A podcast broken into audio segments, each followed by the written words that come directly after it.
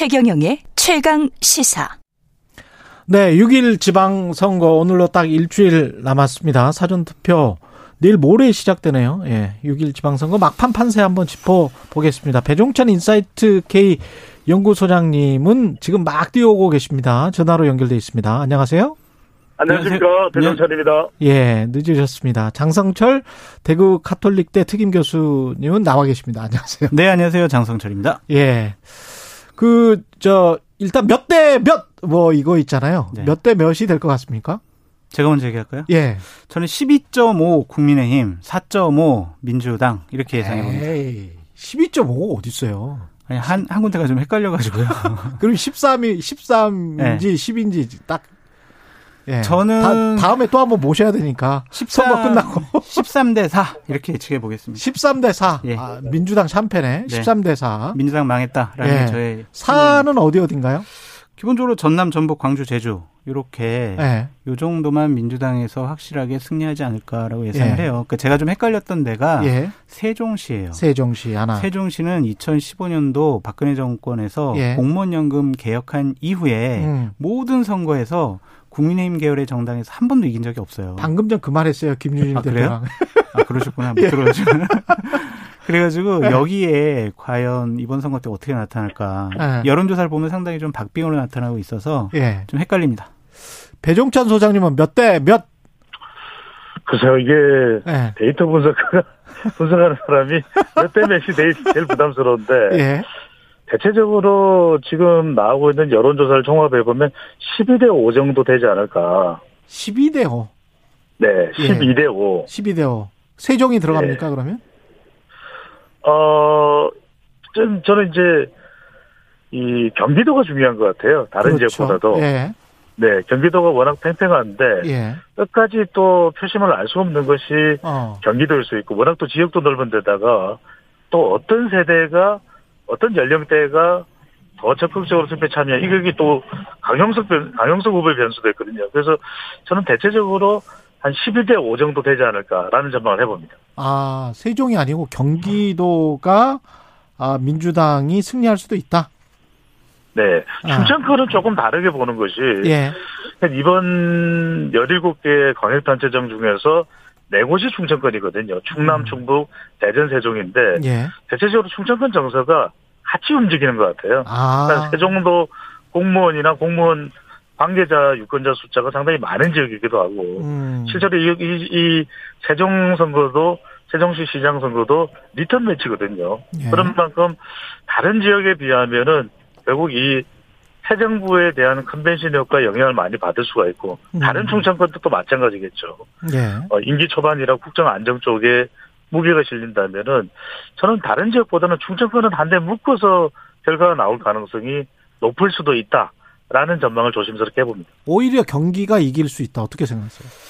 경기도를 민주당이 이길 수 있다 음. 이렇게 보는 거죠. 그거에서는 좀 동의하기가 쉽지 않은 게 뭐냐면은 예. 저희가 선거를 예측할 때 세 가지의 수치를 봅니다. 음. 근데 제가 참 우리나라 최고의 여론조사 데이터 분석가인 배정찬 소장님 앞에서 이런 얘기 하는 게 참 창피스러운데 예. 기본적으로 세 가지 수치를 보면은 각 정당에서 이번에 내놓은 후보 경쟁력 조사를 보면은요 음. 국민의힘 후보가 좀 앞서고 있어요. 예. 그 다음에 정당 지지율 봐도 국민의힘이 상당한 수준으로 앞서고 있습니다. 그렇죠. 그리고 대통령 지지율 봐도 50%가 넘는 여론조사가 계속 발표되고 있어요. 예. 선거 자체의 구도가 국민의힘에게 너무나 유리해요.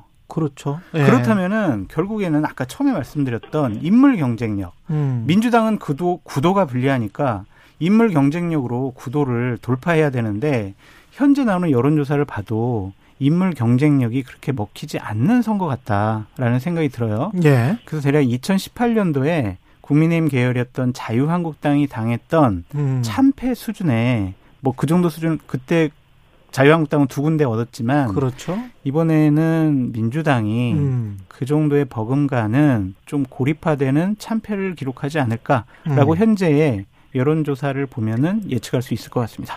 근데 그 이재명 개항을 후보는 그 우리 최경령의 최강 시사에서 그 이야기를 했단 말이죠. 전화 인터뷰하면서 지금 현재 여론조사가 실제 본인이 느끼는 바닥 민심과는 좀 다르다. 이렇게 본인이 이제 개항에서 느끼는 거잖아요. 그렇죠. 리고 본인이 지역을 다니면은 음. 다른 후보들이 당하는 그러한 체감 민심과는 좀 달라요. 음. 무슨 말이냐면 개항을 선거가 전 정말 이재명 후보가 잘못 지금 접근하고 있다고 생각이 예. 드는데 예. 지금 옛날 대선처럼 치르고 있어요. 아. 그러니까 개항에 지금 이재명 후보는 처음 가셨잖아요. 그렇죠. 그럼 바닥 구석구석 골목골목 다니면서 저 이재명 왔습니다. 저 개항을 위해서 일하겠습니다라고 하는 게 기본적인 선거 운동 방식이에요. 처음 지상. 지상전이 아니고 고공전만 하고 아니요 있다. 지상전을 하고 있는데 예. 대규모 병력을 투입했어요. 예를 아. 들면은 지금 최소한 50에서 100명이 같이 따라다녀요. 음. 지지자들이 아 지지자에 둘러싸여서 그렇죠. 모- 민심을 모르고 있다. 그렇죠. 지지자들이 둘러싸여 있으니까 중간에 가다가 한 20분 정도 가다가 즉석 연설하고 지지자들 음. 엄청 환호하잖아요. 그거를 바닥 민심이라고 본인이 생각하는 거예요. 이러한 부분에 대해서 민주당 내부에서도 상당히 오도된 인식을 가질 수가 있다라고 상당히 위험스럽게 생각을 하더라고요. 눈에 가려져 있다. 그렇죠. 예. 그러니까 예를 들면은 근데 뭐 우리 캠프에 있는 지지자들이 나와서 나랑 같이 선거운동 하면서 음. 내가 여- 유세하고 연설하면 박수 쳐줘요. 음. 표에 무슨 도움이 되나요, 그게? 한 명이라도 그렇지. 다른 쪽에 있는 사람들을 만나서 내 표로 끌어와야지. 그렇죠. 그래서 예. 지금 체감 민심을 잘못 인식하고 계시고 있다. 민심을 읽는 안테나가 고장났다라고 볼 수밖에 없습니다. 그럼 이재명 후보뿐만이 아니고 뭐 민주당 전체가 좀 문제가 있다. 아니요, 이재명 후보가 네. 저는 그 선거구에서는 그렇게 느끼고 있다고. 배종찬 소장님은 그냥 민심을 모른다고 그렇게 너무 단정지어서 이야기할 수는 없을 것 같고요. 그래서 예. 그만큼 민심이 엄혹한 거죠. 예. 어, 대선 패배 이후에 여러 가지 악재들이 더불어민주당 쪽에 많았지 않습니까? 예. 뭐 검찰 수사권 기소권 분리도 어, 당위성이야 이제 해야 된다라고 더불어민주당 쪽에서는 강력하게 추진했지만 또 음. 민심은 또 그렇게 호의적이지 않은 부분도 있었고 예. 또 성비위 추문도 더불어민주당 지지율 하락에 또 인사청문회에서 그다지 가공할 위력을 좀 발휘하지 못했던 것도 영향을 줬겠죠. 근데 바닥 민심을 모른다기보다는 그만큼 이번 선거 판 자체가 기울어져 있는 거죠. 근데 음. 그런 속에서 어 이재명 이 선대위원장의 선거 지역인 개항을 또 쉽지 않습니다. 그게 예. 이제 어 민심의 어 현 주소라고 볼 수가 있는 것이고 그런 속에서 이제 더 강력하게 더 판을 좀 이끌고 나가기 위해서 이끌고 나가기 위해서 그렇게 또 노력하는 것이라고 봐야 되는 것이지. 그래서 뭐 민심을 모른다. 그럼 뭐 국민의힘 후보자들은 민심을 철저하게 다 잘 알고 있겠습니다. 아니 제가 그래서 민, 심을 그만큼 예, 어려운 어, 선거 지형이다 이렇게 봐야 되겠죠. 제가 민심을 네. 모른다고 하지 않았고요. 잘못 읽고 있다. 잘못 읽고 있다. 라고 얘기를 했습니다. 의제는 지난 대통령 선거까지는 뭐 부동산이 압도적이었잖아요. 계속. 근데 이제 지금은 사실은 생각보다 그 말 덜해요. 왜냐면 정- 시장 상황이 변해서 그런가? 아니, 정책 이슈는 이번에 지방선거 때는 안 먹혀요. 안 먹힙니까 네? 큰 구도의 선거죠. 예. 예를 들면 뭐 대통령 어일 잘하나 못하나? 아니 취임한 지 22일 만에 열리는 지방선거잖아요. 그렇죠. 그러니까 중심이 아, 이 정권에게 힘을 실어줄까? 아니면은 이 정권을 견제해야 될까? 어. 이 생각을 갖는 거예요 국민들이. 아. 그런데 배종찬 소장님 말씀 잘해주셨지만 민주당이 너무 못했어요. 예. 검수안박 법안 밀어붙이기해서 국민들이 음. 어왜 저러지? 아 인사청문회 보니까 준비 안 하고 공부 제대로 못했네라는 음. 생각. 그리고 박완주 의원의 성범죄 사건. 야 민주당이 아직 음. 견제할 만한 그런 세력으로 자리를 못 잡고 있구나라고 인식하고 판단하는 것 같습니다. 그런데 예. 국민의힘이나 윤석열 대통령 쪽에는 긍정적인 이슈들만 계속 보도되고 있잖아요. 음. 바이든 미국 대통령 와서 뭐 분위기 좋게 하고 갔고 네. 그다음에 뭐 추경 지금 준다고 하니까 소상공인 자영업자분들은 기대감이 있고 예. 뭐 국민의힘이 그렇게 뭔가 실수하지 않는 것 같고 예. 반대했던 정호영 보건복지부 장관 후보자 사퇴했고 음. 이러니까 특별히 비판할 음. 포인트가 없어요. 음. 근데 민주당은 어제 보셨지만 예. 비대위원장들끼리 죄송합니다 잘못했습니다 했더니 예. 그거는 네 생각이지 이런 식으로 내부 아. 분란만 일어나고 있어요. 아. 그렇다면은 분열이 일어나고 있는 진영에서 선거를 이길 수 있다? 이렇게 어. 판단하는 것은 무리입니다.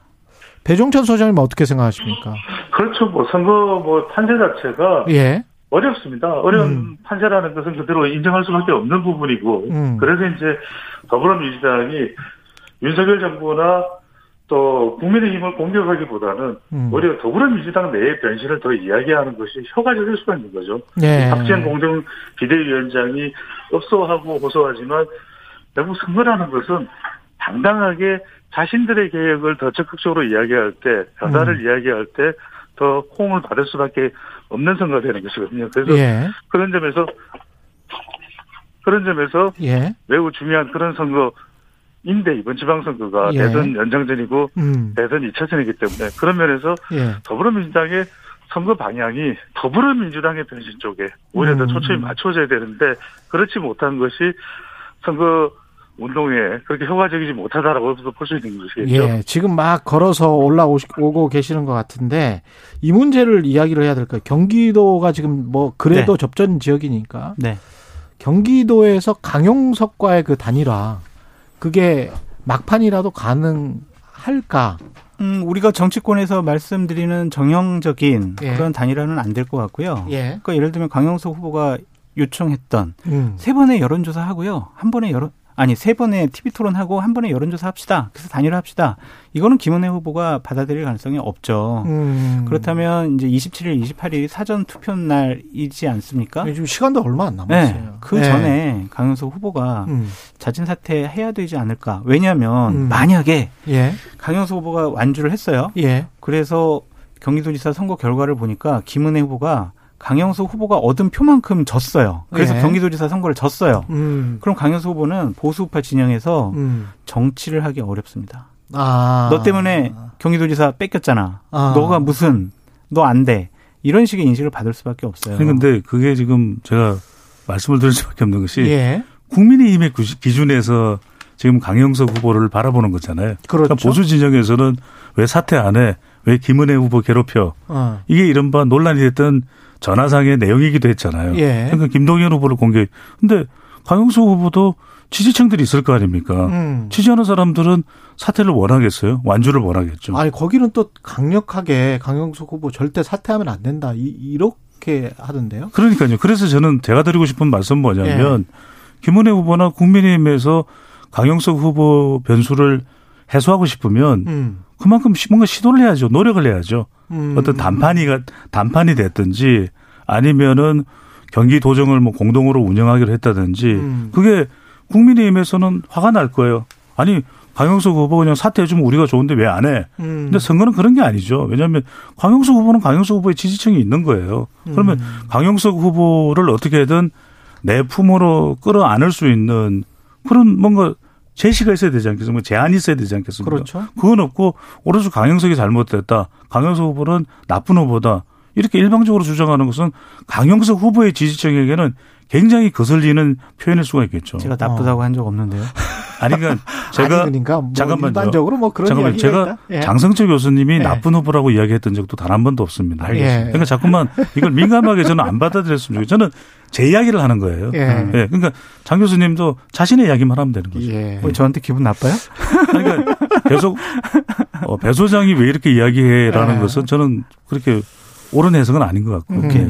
저는 근데 강영석 후보가 이미 얻을 것 많이 얻었다. 예. 정치적인 영향력도 보여줬고 나는 대통령하고 통화하는 사람이야. 지금은 뭐 부인을 하고 있지만 그러한 것을 보여줬기 때문에 충분히 자신이 얻을 거는 다 얻었다라는 생각이 들고 글쎄요 강영석 후보가 만약에 나는 소수의 나의 지지층을 데리고 가면서 음. 나는 그냥 코인 뭐 돈 좀 벌고 한 2, 3% 정도의 나는 정치적인 영향력만 갖고 있을 거야. 음. 라고 판단한다면 완주해도 되겠죠. 예. 하지만 본인이 제도권 정치권 국민의힘에 입당을 해서 정치를 하려면 음. 이번에 접어야 되는 게 맞습니다. 그러니까 음. 이 강현석 후보의 눈은 주파수는 지금 현재 이번 지방선거에 있는 것이 아니라 2024년 총선에 있다. 음. 거기서 국민의힘 후보의 국민의힘 후보로 총선에 나가서 배치다는 거다라고 그러네. 저는 전망해 봐요. 음. 근데 이제 강용석 후보를 부담을 드러낼 수 있는 방법은 이렇게 계속해서 강영석 후보를 질책한다면은 음. 또 강영석 후보를 추궁한다면 그건 좋은 방법이 안 되겠죠. 선거에서 결국은 사람을 끌어들이기 위해서는 결국 윤석열 대통령도 여론조사 공표 금지되는 첫날에 단판을 지었지 않습니까? 예. 어떤 식으로 공동정부 하자. 그러니까 그런 대선의 예가 있듯이 음. 그런 시도가 있어야 되겠죠. 그래야 예. 강영석 후보도 흔쾌히 아주 흔쾌히 어느 정도의 흔쾌인지는 모르겠습니다만은 근데 강영석 후보랑 김은혜 후보가 손 딱 잡고 어. 자 우리 단일화했습니다. 경기도 도정 같이 하겠습니다.라고 나가는 화면이 어. 과연 선거에 좋을까? 긍정적일까? 그런 방법만 있는 게 아니죠. 어떻게? 한동훈 법무부 장관이 어떤 이야기 합니까? 왜 누구 소환 안 해요? 그랬더니 음. 수사에는 여러 가지 방식이 있습니다. 음. 단판에는 여러 가지 방식이 있는 거예요. 꼭 그렇게 손들고 이렇게 막 극적으로 음. 또 공개적으로 하는 방법도 있겠지만 물 밑에서 하는 방법도 있잖아요. 그러니까 이제 다양한 방법이 시도될 그러니까 수 오리지 말씀해요. 물 밑에서 해가지고 음, 음. 강영석 후보 그냥 잦은 사퇴하는 시기 음. 가장 좋죠. 예. 음. 끝내야 된다는데 뭘 끝내요? 아 방송을 우리가 예 47분까지 끝내야 되는데 네. 네. 남은 변수 한 마디씩만 네. 그 이게 지금 일주일 남았는데 두 분 다 아주 압도적으로 국민의힘이 이길 것 같다 그렇게 그러니까 현재. 여론조사 수치를 보면은 예. 그렇게 전망할 수밖에 없고요. 음. 남아 있는 변수라고 하면은 결국에는 저희가 계속 말씀드리는 거예요. 그러니까 정당과 후보의 결정적인 실수, 정말 되돌릴 수 없는 말 실수, 행동 실수. 또 하나는 정말 오만하고 교만한 모습을 보이게 되면 예. 국민들이 막판에 쟤네들 너무 건방진 것 같아. 음. 쟤네들 좀 견제해줘야지. 이런 견제 심리가 나올 수 있거든요. 예. 다른 변수는 특별히 없을 것 같습니다. 결국엔 뭐 국민의힘 쪽보다는 왜냐면 워낙 판 자체가 음. 뭐 더불어민주당이 힘든 상황이기 때문에 예. 더불어민주당에 남아있는 변수는 결국 그래도 얼마만큼 쫓아가고 조금이라도 결과를 더 긍정적으로 만들어낼 수 있느냐는 결국 지지층인 40대, 예. 50대 초반이 얼마나 적극적일 수 있느냐. 저는 음. 투표율에 달려 있다. 투표율이 40대, 나니까. 50대의 투표율이 결국 더불어민주당 기준으로 볼 때는 음. 중요한데 음. 여기서 버려야죠. 내 것을 다 내려놔야지. 배종찬 인사이트 K 연구소장 그리고 장성철 대구 카톨릭대 교수였습니다. 고맙습니다. 감사합니다. 최경영의. 최강 시사였습니다. 고맙습니다.